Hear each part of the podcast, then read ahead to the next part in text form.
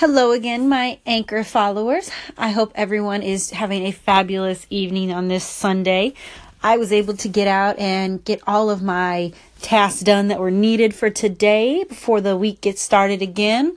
Um, but we are going to discuss two more national news topics.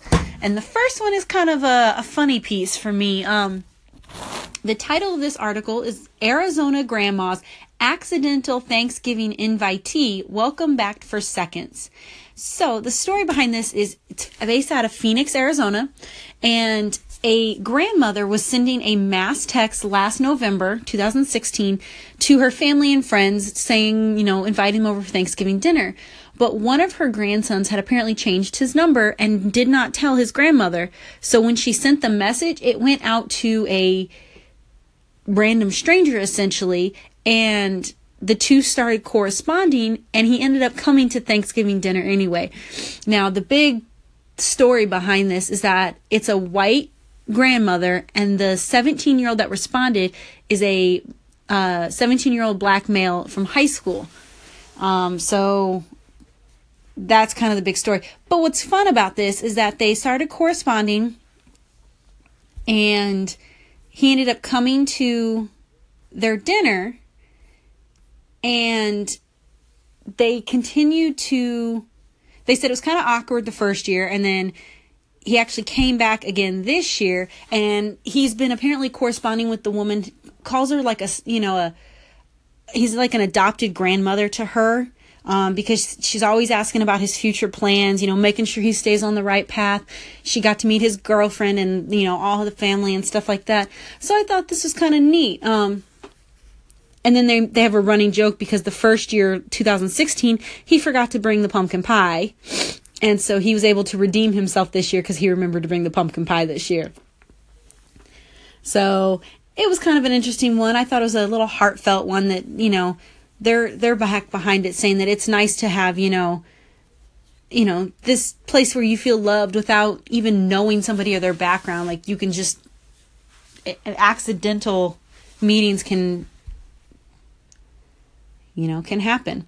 And then the second one I found was kind of an interesting one. It's about Amelia Earhart and Fred Noonan, who an uncle of a a prison or an uncle who worked at the prison says that they were both prisoners at a prison in Saipan.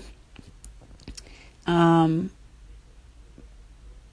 so basically says that he this is the story came out from Guam and basically he talks about how Amelia Earhart was captured and executed in Japan and that the government and the military knew it because they had found and exhumed her body but both governments have been lying about it ever since so this is kind of interesting i mean everybody knows the story of Amelia Earhart, you know, first female to fly over the ocean. It's taught in almost almost all history classes at one point or another.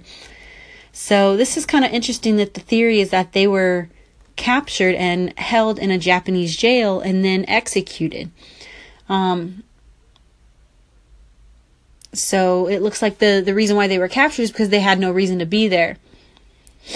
And uh, let me see. It says they were in. Oh, so they were held in the prison for two or three days before they were killed. So I don't know. It's one of those stories that we'll probably never know the real answer to. Even though this guy is, you know, an uncle to somebody who worked there or worked in the prison, it is entirely possible. Um, and again, the governments are going to cover up what they want to and not tell us what's going on sometimes. But in my opinion, I think it could very well have happened. Nobody knows what happened to them. Nobody ever heard or saw from them again. So, how do we know they weren't killed in a Japanese prison? So, those are my two topics for you guys there. Figured I'd give you a heartfelt one and a, a conspiracy theory. So, what are your takes on the Amelia Earhart and Fred Noonan tale? Do you guys believe that they were captured and killed, or do you just think that they were, you know, killed when they crashed the plane, when she crashed the plane into the ocean? Give me your thoughts and we'll talk about it soon.